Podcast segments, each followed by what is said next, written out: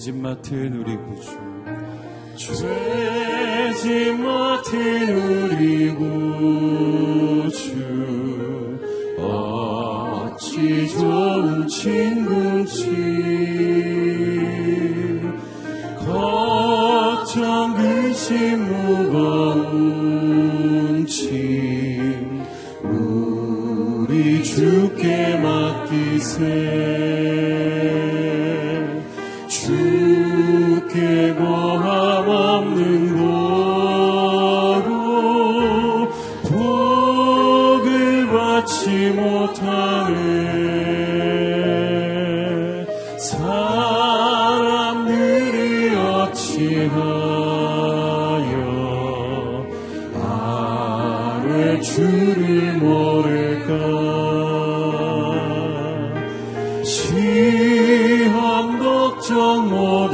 외로 없는 사랑 누군가 부질없이 낙심 말고 기도 드려 되세. 이런 진실하신 주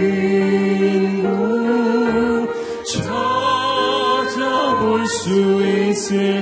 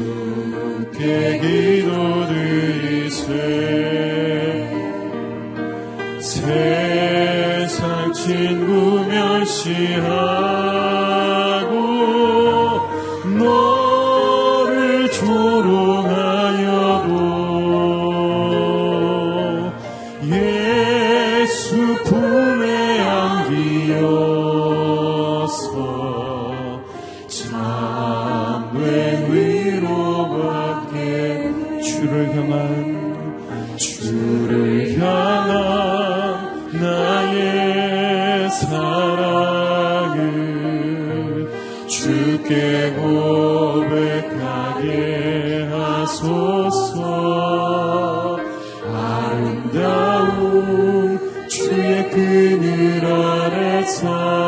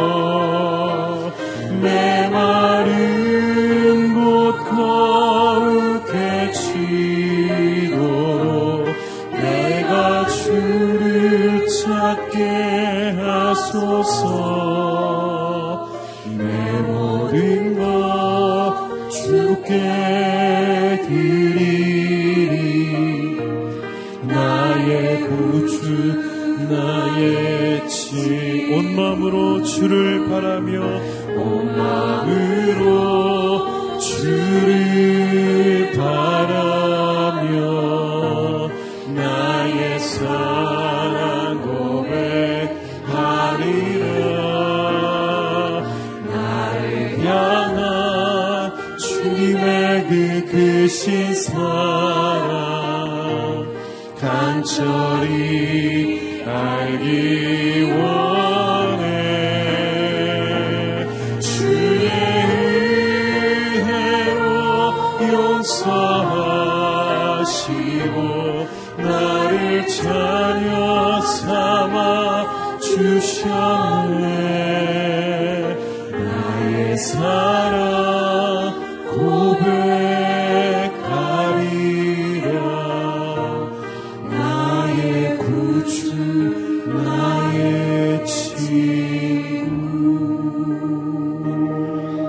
이 시간 우리가 말씀을 듣기에 앞서서 우리 하나님 앞에 간구하며 기도할 수 있기를 원합니다.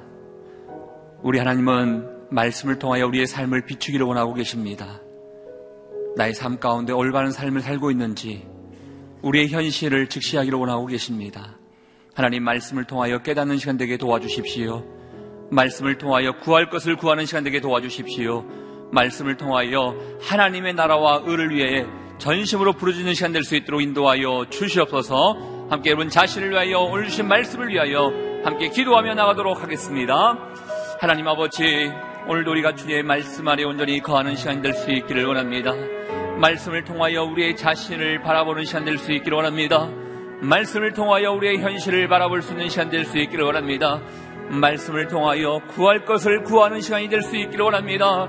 말씀을 통하여 하나님께서 원하시는 그 마음이 무엇인지를 깨닫는 시간 될 수 있기를 원하오니 말씀 가운데 주님께서 역사하여 주시옵소서 말씀을 선포하실 목사님에게 주님께서 기름 부어주셔서 우리에게 원하시는 그 말씀 담대하게 선포할 수 있게 도와주시고 우리 하나님의 마음을 온전히 회복할 수 있는 시간 될 수 있기를 원하오니 하나님 아버지여 이 시간 가운데 운행하여 주시고 우리의 마음 가운데 하나님의 놀란 은혜를 부어주시옵소서 있는 모습 그대로 말씀 안에 겸손히 나갈 수 있는 시간 될 수 있도록 인도하여 주시옵소서 하나님 아버지, 오늘도 우리가 주의 말씀 안에 온전히 거하는 시간 될 수 있기를 원합니다. 말씀을 통하여 우리의 모습을 비추는 시간 될 수 있도록 인도하여 주시옵소서. 말씀을 통하여 우리가 처하고 있는 이 현실을 바라볼 수 있는 시간 될 수 있도록 인도하여 주시옵소서. 그러므로 우리 하나님께서 원하시는 바른 것을 구할 수 있는 시간 될 수 있기를 원하오니 말씀 가운데 기름 부어 주시고 특별히 말씀을 선포하실 이기훈 목사님의 입술을 주관하여 주셔 우리 하나님의 마음을 온전히 대변할 수 있는 시간 될 수 있도록 인도하여 주시옵소서 이 시간 운행하여 주십시오 성령의 충만한 시간 아버지의 마음을 다시 한번 회복할 수 있는 시간 될 수 있기를 원하오니 역사하여 주시옵소서 그렇게 하실 주님께 감사와 영광을 돌려드리오며 존귀하신 예수님 이름으로 기도합니다. 아멘.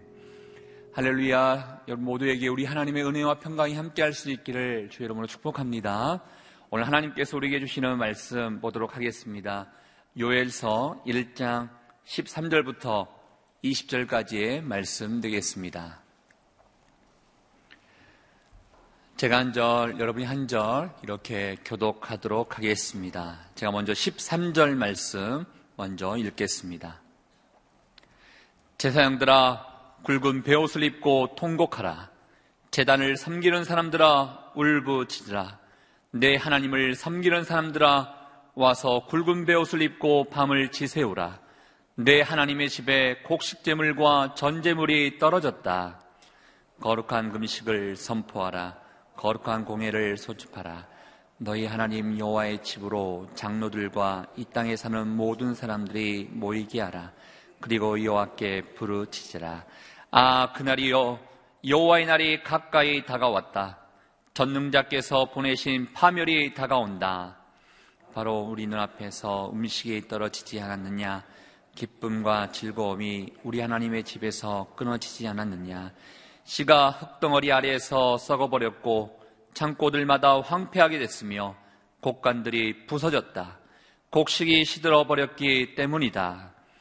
불 뜯는 데가 없어서 가축들이 신음하고 소떼가 허둥대는구나. 양떼조차 고통을 당한다. 여호와여 죽게 내가 부르짖습니다. 불이 광야의 목초지를 태워버렸고 불꽃이 들판에 있는 나무들을 모두 불살라 버렸습니다. 들판의 들도 주를 갈망하고 있습니다. 시냇물의 물줄기가 말라버렸고 불이 광야의 목초지를 태워버렸습니다.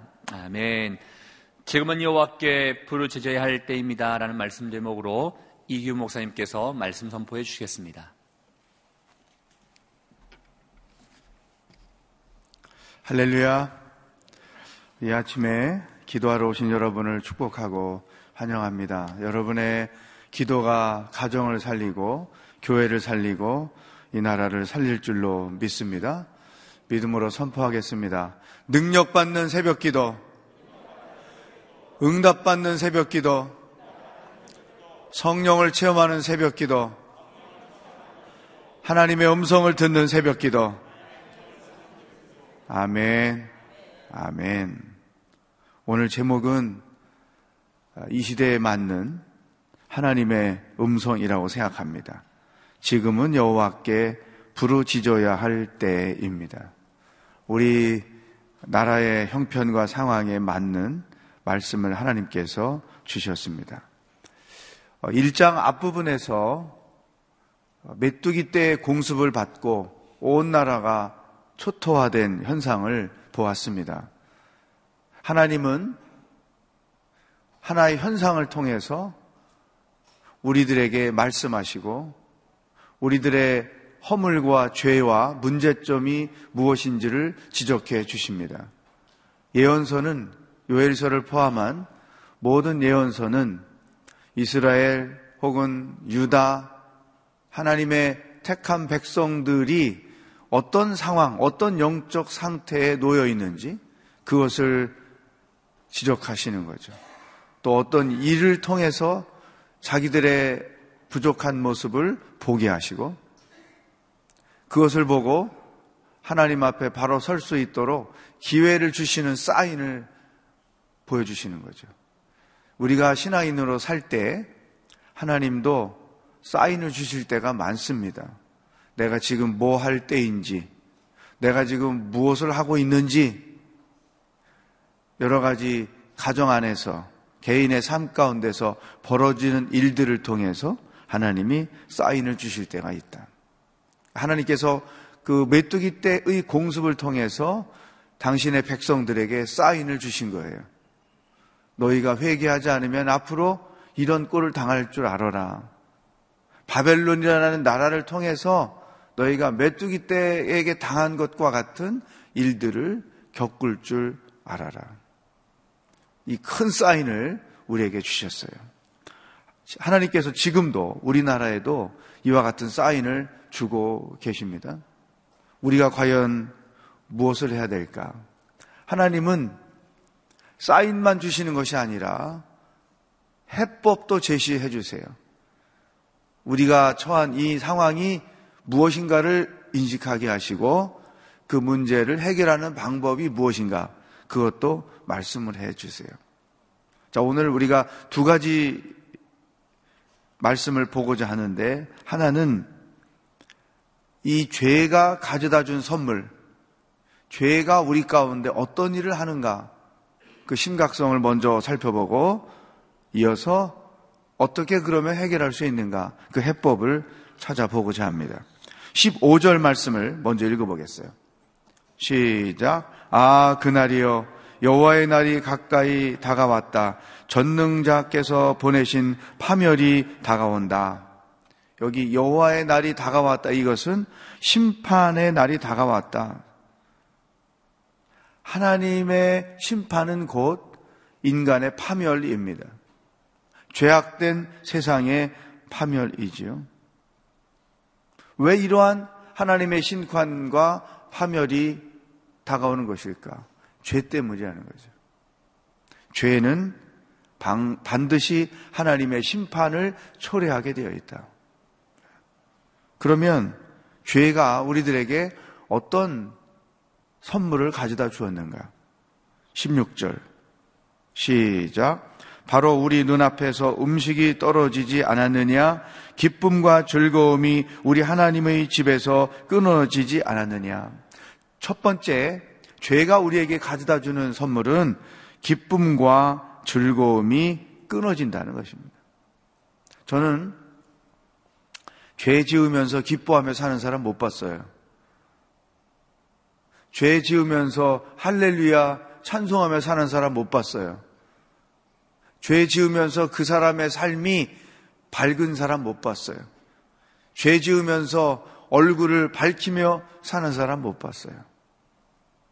죄는 항상 우리들의 심령을 피폐하기 때문에 죄책감이 그 심령을 누르기 때문에 그 양심이 눌림을 받고 있기 때문에 절대로 기뻐하거나 즐거워할 수 없다는 거죠. 이 죄는 항상 우리의 영혼을 이렇게 메마르게 만든다는 거예요. 여러분 보세요. 지금 우리나라에 기쁨이 있습니까? 우리나라에 지금 즐거움이 있습니까? 없지요. 두려움이 있고, 불안이 있고, 염려가 있고, 고통이 있는 것이죠. 죄는 곧 고통이다. 그 빈자리에다가 써놓으세요. 죄는 곧 고통이다. 그러니까 우리 안에 기쁨이, 즐거움이 있을 수가 없지요. 다윗이 큰 죄를 범했어요. 남의 여자 미혹을 받아서 간음도 저지르고 그 남편도 죽게 만들고 그러면서 다윗이 시편에 할렐루야 나로 죄를 범하게 하신 하나님을 찬양합니다. 죄 지은 너 다윗아 행복할지어다. 이런 내용을 쓴 적이 있습니까? 한 구절도 없어요. 이 그 프레셔라는 기계 있잖아요. 꽉 눌러가지고 뭐 모양도 만들고 하는 그러한 프레셔가 내 영혼을 누르듯이 내 뼈의 모든 잔액이 다 사라져버리고 없는 것과 같아. 말로 설명할 수 없는 죄가 주는 고통을 다윗은 리얼하게 10편 51편에서 기록되고 있죠. 이 사람들이 죄는 우리의 기쁨과 즐거움을 다 빼앗아 간다는 사실을 알면서도 죄에 빠지게 된다는 거예요. 왜? 죄가 그만큼 사람을 미혹하는 힘이 있고 앞을 내다보지 못하고 오늘 눈이 어두워서 그 죄를 범하게 만드는 그러한 힘을 가지고 있는 거예요. 거절할 수 없는 힘. 보함집도 하고 먹음집도 하고 탐스럽기 짝이 없는 선악과 같은 그와 같은 미혹을 우리들에게 하는 것이죠. 죄는 나를 고통 가운데 있게 하고 내 삶의 기쁨과 즐거움을 다 없앤다. 이거는 본인만 알아요. 어떤 죄를 지었을 때 본인이 내적으로 갖고 있는 그 고통, 그걸 아는 것이죠. 죄는 항상 우리들에게 기쁨과 즐거움을 빼앗아 간다. 두 번째, 17절 보세요. 죄의 선물.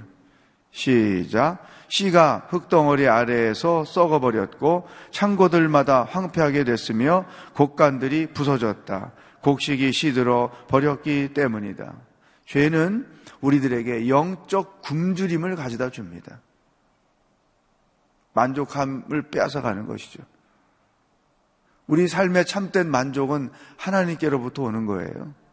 우리의 영이 바로 설 때 하나님이 주시는 그 은혜를 경험하며 사는 거잖아요.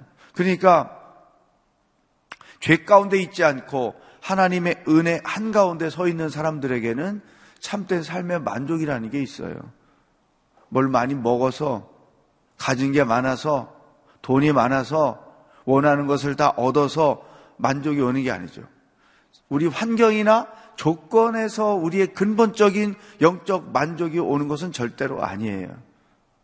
만약에 그렇다면 가난한 사람들은 노다지 영적으로 피폐하고 환경이 부족한 사람들은 노다지 영이, 영이 굶주리고 그렇게 됐잖아요. 결코 그렇지 않습니다. 배가 불러도 가진 게 많아도 큰 집에 살아도 얼마든지 그 영혼이 피폐할 수 있고 굶주릴 수 있어요. 왜? 우리 인간의 삶에 참된 만족, 배부름은 하나님께로부터 오는 것이기 때문에 그분의 말씀으로부터 오는 것이기 때문에 사람이 떡으로만 살 것이 아니요 하나님의 말씀으로 살 것이다. 네, 죄는 이미 하나님의 말씀을 멀리 떠나 버렸기 때문에 그 영혼이 굶주림 가운데 있을 수밖에 없다. 여러분, 매일 말씀을 묵상하며 사는 사람들은 영적으로 배가 부르게 돼 있어요. 절대 배고프지 않습니다. 그 말씀이 얼마나 달고 오묘한지, 꿀보다 더 단 말씀을 본인이 경험하면서 살기 때문에 그 영이 메마를 수가 없는 것이죠. 죄는 우리를 영적으로 굶주리게 만든다. 18절. 세 번째 죄의 선물. 시작. 풀 뜯을 데가 없어서 가축들이 신음하고 소떼가 허동되는구나. 양떼조차도 고통을 당하는구나. 두 단어. 신음 동그라미 치시고 고통 동그라미 치세요. 이 가축들이 신음하고 고통을 한다. 먹을 게 없고 마실 게 없기 때문에 인간도 굶주림 가운데 있는데 이런 자연도 굶주림 가운데 있을 수밖에 없는 것이죠. 죄는 언제나 우리들에게 고통을 가져다 주고 신음을 가져다 준다. 죄는 우리를 절대 자유케 하지 않습니다. 죄는 우리의 영혼을 짓누를 뿐 아니라 우리의 영혼을 가두어두는 거예요.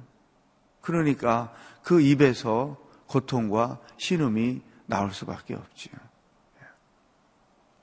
사람을 죽인 사람들, 그 내면의 고통은 이루 말할 수 없죠. 제가 그런 생각해요. 바람 피우는 사람들 있잖아요.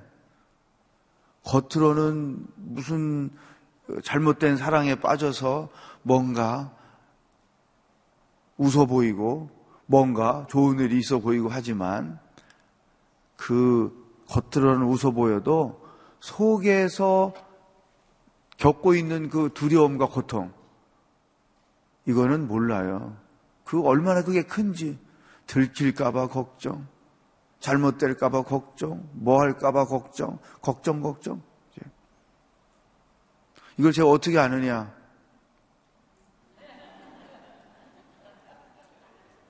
바람 피워봤던 분의 고백을 통해서 아는 거죠. 그 잘못된 사랑의 달콤함에 순간 빠지지만 그것 때문에 생겨나는 그 마음의 고통은 이루 말할 수 없다고. 기쁨은 잠깐, 고통은 영원. 이 죄가 주는 이 고통은 말로 설명할 수 없어요. 네. 여러분, 지금 우리나라가 고통하고 있고 신음하고 있지 않습니까? 온 나라가, 온 백성이 신음하고 있지 않아요? 방송에서, 뭐, 라디오에서, 뭐, 이 사람 저 사람 나와서 무슨, 무슨 얘기하고, 여기 들어도 그 얘기, 저기 들어도 그 얘기, 온 나라가 다 고통하는 소리, 신음하는 소리로밖에 안 들리는 거예요. 차라리 무슨 얘기인지 그런 거 못 들어서 말이 안 통하니까 그냥 내 길, 내 갈 길 가면서 하는 그런 때가 훨씬 나을지도 모르겠어요. 죄는 우리를 고통과 신음 가운데 있게 한다. 19절, 20절. 시작. 여호와여 주께 내가 부르짖습니다. 불이 광야의 목초지를 태워버렸고 불꽃이 들판에 있는 나무들을 모두 불살라 버렸습니다. 들판의 짐승들도 주를 갈망하고 있습니다. 시냇물에 물줄기가 말라버렸고 불이 광야의 목초지를 태워버렸습니다. 죄는 우리를 메마르게 하는 거죠. 우리나라를 가만히 봅시다. 우리나라를 다 불태워버렸어요. 죄가 나라를 다 불태워버렸어요. 애고 어른이고 남자고 여자고 할 것 없이 다 목말라서. 여러분 가끔 산불 나가지고 다 태워버린 데 보면은 남은 게 없잖아요. 재만 남아있고 타다 남은 어, 그, 그런 작은 그 뭐라고 그래요? 그런 거밖에 없잖아요. 지금 우리가 영적으로 그런 상태에 놓여 있어요. 자기들 잘못이라고 말하는 사람은 아무도 없어요. 다 너 때문이라고, 다 너 때문이라고 손가락질만 하고 있는 거죠.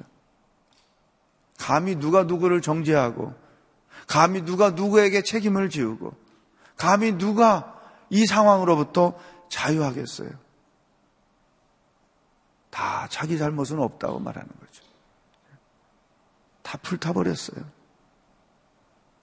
이게 지금 우리들의 현실이에요. 이스라엘의 문제만이 아니고 오늘 우리 대한민국의 문제인 거예요. 적어도 우리 크리스찬들은 영적으로 지금 우리나라가 어떤 상태에 놓여 있는가 이 상황을 분명히 인식할 필요가 있는. 이것은 하나님의 말씀이에요. 내 꼴이 지금 어떤 줄 알고 있느냐. 이것이 이 요엘서에 기록된 이 현상이 오늘 너희들의 현상이다.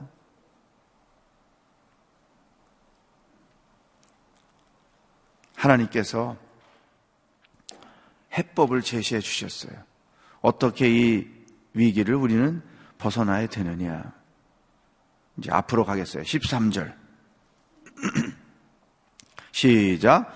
제사장들아 굵은 배 옷을 입고 통곡하라 재단을 섬기는 사람들아 울부짖으라 내 하나님을 섬기는 사람들아 와서 굵은 배 옷을 입고 밤을 지새우라 내 하나님의 집에 곡식 제물과 전 제물이 떨어졌다 하나님이 제시하시는 첫 번째 방법 해법은 줄을 쳐보세요 굵은 배옷을 입고 통곡하라 거기다 줄을 치세요. 그리고 통곡이라는 단어에다가 동그라미를 치세요. 지금은 통곡할 때다. 그 다음에 그 밑에 울부짖으라. 거기 줄을 치세요. 원래 이 이스라엘 사람들이 회개할 때는 배옷을 입고 죄를 뒤집어 쓰고 또 자기 옷을 찢고 이런 행위가 있, 어요 하나님께서 지금 그걸 제시하고 있는 거예요. 제사장들아, 재단을 섬기는 사람들아, 내 하나님을 섬기는 사람들아, 이, 이, 여러분 중에 혹시, 음, 이거는 다 목회자들이 할 일이네? 나는 아니야. 이렇게 자기는 쏙 빠져나가려고 하는 그런 사람이 있을 수도 있죠. 아니에요. 이거는 모든 크리스찬들을 향하여 주시는 하나님의 말씀이에요. 이런 죄의 고통 가운데서 벗어나는 첫 번째 길, 애통해야 한다. 회개하며 애통해야 한다. 우리의 죄를 애통해야 한다. 이게 첫 번째 우리가 해야 될 일이에요. 누구를 탓하고 누구에게 죄를 뒤집어 씌우고 누구를 정죄하고 너 때문이야. 죄를 전가하는 것을 하나님이 원하지 않아요. 네가 배옷을 입고 애통하고 울부짖어라. 회개 하나님 앞에 올바로 서서 회개하라. 지금은 우리가 물론 안 믿는 사람들은 무슨 그러한 어, 어, 정죄하는 소리들을 여기저기서 마음 놓고 하겠죠. 하나님께서 우리에게 너희도 입을 열어 정죄하라. 왕을 정죄하라. 나라를 정죄하라. 뭐, 정죄하라, 정죄하라. 하나님이 그렇게 말씀하셨으면 우리도 정죄하는 일에 앞서 가야 될 거예요. 근데 하나님이 그렇게 말씀하지 않으셨어요. 울부짖어라. 너의 죄로 삼고 이 피폐함을 너의 죄로 삼고 하나님 앞에서 울부짖으며 회개하라. 지금은 모든 크리스찬들이 배옷을 입고 회개할 때이다. 하나님, 우리나라의 모든 죄를 용서하여 주십시오. 교회의 모든 죄를 용서하여 주십시오. 정치 지도자들의 모든 죄를 용서하여 주십시오. 백성들의 죄를 용서하여 주십시오. 이것이 다 우리들의 죄 때문입니다. 애통해야 하나님께로부터 극률이 여김을 받을 수가 있는 거죠. 이게 첫 번째 애통하며 회개하며 울부짖어라. 두 번째 하나님이 주신 해법 14절 시작 거룩한 금식을 선포하라 거룩한 공예를 소집하라 너희 하나님 여호와의 집으로 장로들과 이 땅에 사는 모든 사람들이 모이게 하라. 그리고 여호와께 부르짖으라. 두 번째 하나님이 제시하는 방법은 금식을 선포하라. 거룩한 공예를 소집하라. 모여서 금식 기도를 해라.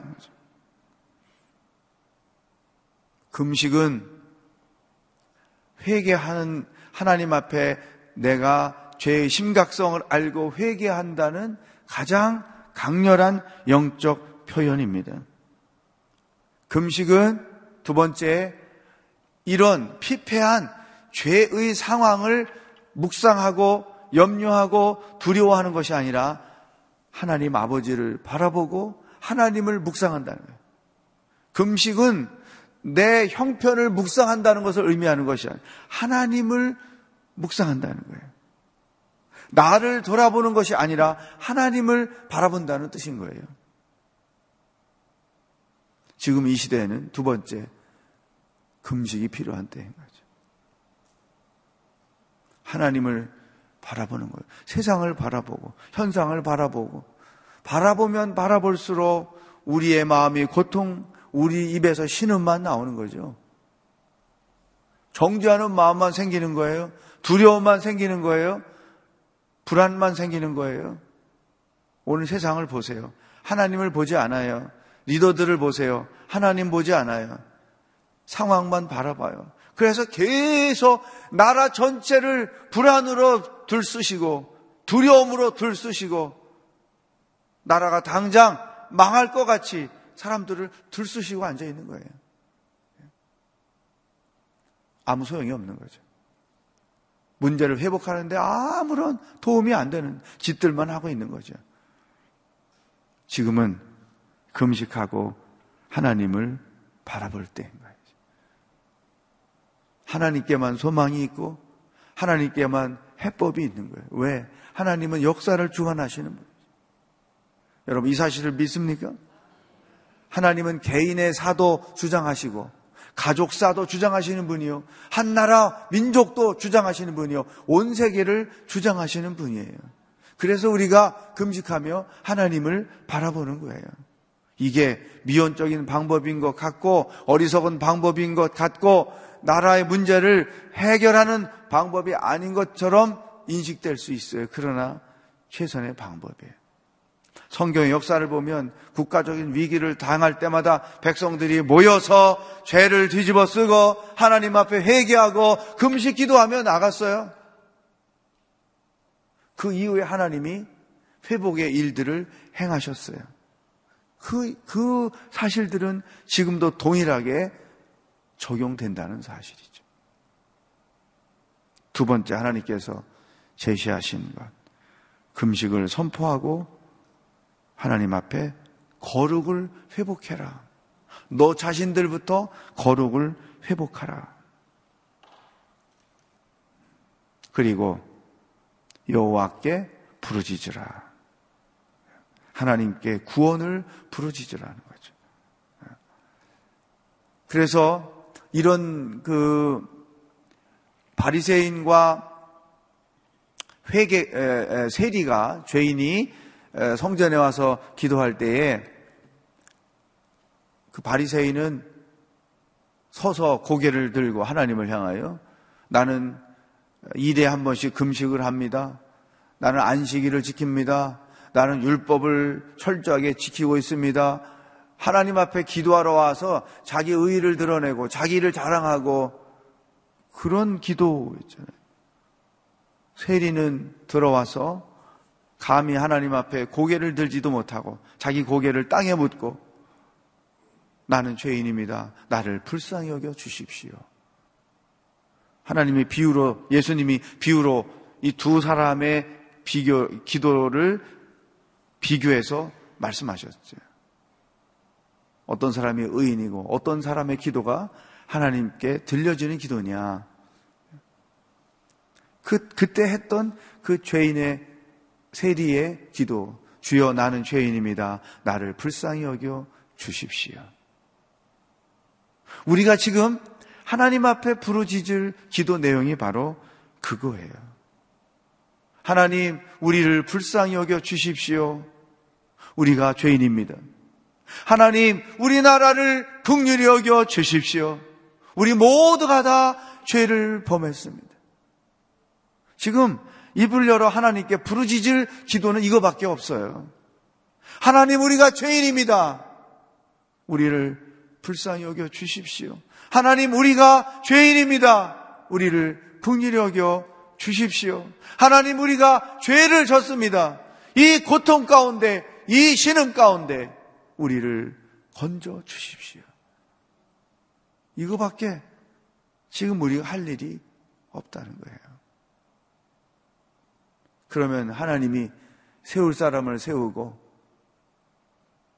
정리해 주실 것을 정리해 주시고 하나님은 사람을 통해서 일하기 때문에 하나님께서 필요한 사람을 발견해 내셔서 그 사람을 통해 일해 가실 것이다. 저는 이것을 분명히 믿습니다. 오늘 이 시대의 요엘서가 우리가 묵상할 수 있는 말씀으로 이렇게 편집된 것은 하나님의 놀라운 섭리라고 저는 생각해요. 하나님이 이 시대를 향하여 우리나라가 직면한 이 형산들에 대하여 깊은 관심을 갖고 계신 거예요. 그래서 우리에게 말씀하시는 거예요. 세상 사람들은 이런 말씀 몰라요. 말씀해 주셔도 못 알아들어요.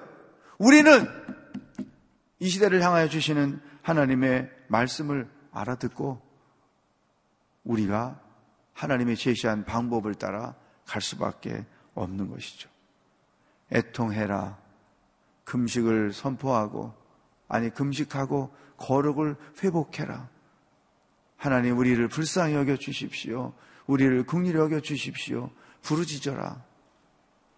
이 세 가지가 이 시대에 하나님께서 해법으로 주시는 당신의 생각입니다. 오늘부터 우리가 이 말씀을 묵상했기 때문에 나라의 모든 문제들이 회복이 되고 제자리로 돌아갈 때까지 우리는 첫 번째 애통하는 마음을 가지십시다. 금식하며 기도하며 거룩을 회복하십시다. 그리고 이 나라와 이 민족을 불쌍히 여겨 달라고 하나님께 부르짖으며 기도하십시다. 이것만이 우리가 살 길이요 하나님이 준비해 놓으신 가야 할 길인 것입니다. 오늘 이 아침에 이 말씀 가지고 기도하기를 원해요. 첫 번째, 나라와 민족을 위한 기도를 하십시다. 하나님, 우리가 죄를 지었습니다. 이 모든 것이 다 우리 때문입니다. 나 때문입니다. 내가 죄인입니다. 불쌍히 여겨 주십시오. 극리 여겨 주십시오. 이 나라와 이 민족을 살려 주십시오. 고통과 신음 가운데 우리를 건져 주십시오. 순전히 나라와 민족을 위해서 애통하는 마음으로 이 시간 다 같이 합심해서 기도하겠습니다. 하나님 아버지, 온 나라가 고통 가운데 있습니다. 피폐함 가운데 있습니다. 메마름 가운데 있습니다. 황폐한 가운데 있습니다. 나라가 무너질 것 같은 상황에 처해 있습니다. 모두가 정죄하며 비판하며 내 탓이라고 말하는 사람은 없고 내 죄라고 말하는 사람도 없고 다 내 책임이라고 말하는 사람도 없습니다. 하나님 이런 상황 가운데서 우리에게 무엇을 해야 될지 말씀해 주셔서 감사합니다. 작금에 일어나는 이 모든 일들은 다 우리 때문입니다. 다 우리 그리스도인들의 잘못 때문입니다. 우리들의 허물 때문입니다. 우리들의 죄 때문입니다. 주여 우리를 불쌍히 여겨 주옵소서. 우리 민족을 불쌍히 여겨 주시옵소서. 이 백성을 불쌍히 여겨 주시옵소서. 우리 모두가 다 하나님 앞에 우리의 죄인 것을 인식하고 주님 앞에 회개하며 붉은 베옷을 입고 나아갑니다. 주여 이 나라를 불쌍히 여겨 주옵소서. 이 백성을 불쌍히 여겨 주옵소서. 고통하는 백성들을 극률히 여겨 주시옵소서.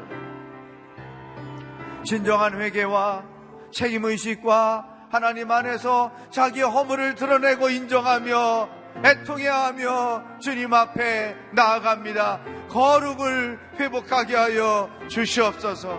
그러므로 말미암아 하나님이 행동하시고 하나님이 질서를 회복하시고 하나님이 정의를 회복하시고 하나님이 긍휼을 회복하시고 이 땅이 다시 제자리를 찾아 돌아갈 수 있도록 성령 하나님 이 민족 이 백성을 불쌍히 여겨 주시고 인도하여 주시옵소서. 할렐루야. 하나님 아버지 이 땅이 죄악으로 고통하고 있습니다. 이 땅이 죄의 고통으로 신음하고 있습니다. 이 땅이 정죄가 판을 치고 있습니다. 책임 없이 내 탓이요, 내 탓이요 공방하며 나라를 더 구렁텅이로 몰아가고 있습니다.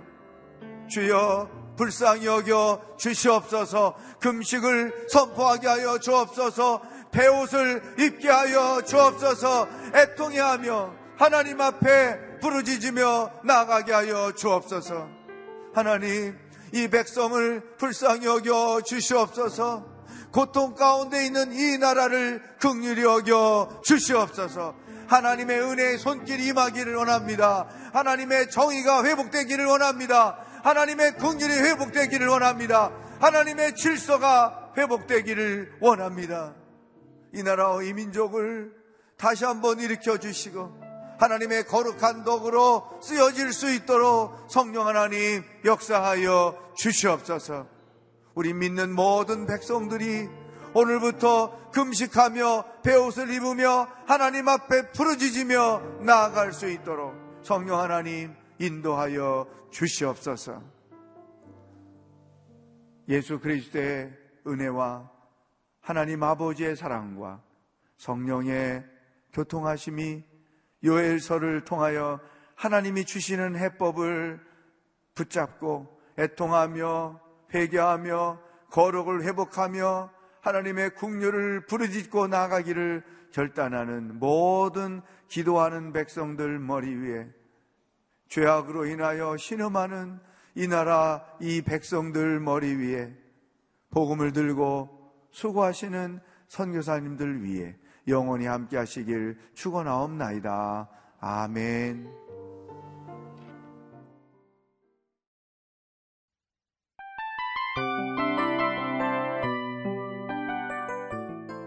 이 프로그램은 청취자 여러분의 소중한 후원으로 제작됩니다.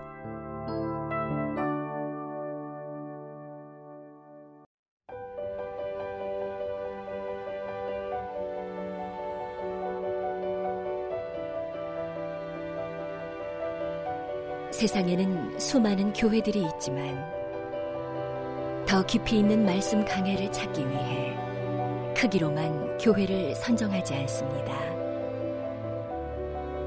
보다 좋은 영적 콘텐츠를 더 많이 나누기 위해 방송비를 받지 않습니다. 1년 365일 복음만 전하고 싶어서 우리는 광고를 하지 않습니다. 온누리의 복음을 땅끝까지 CGN TV와 함께 땅끝 성교사가 되주세요